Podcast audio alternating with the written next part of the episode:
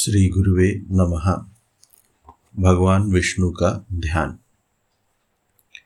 शांताकारं भुजंग शयनम पद्म नाभम सुरेशम विश्वाधारम गगन सदृशम मेघवर्णम शुभांगम लक्ष्मीकान्तं कमलनयनं योगिर्भिध्यानगम्यं वन्दे विष्णुं भवभयहरं सर्वलोकैकनाथम्। श्रीगुरुवे नमः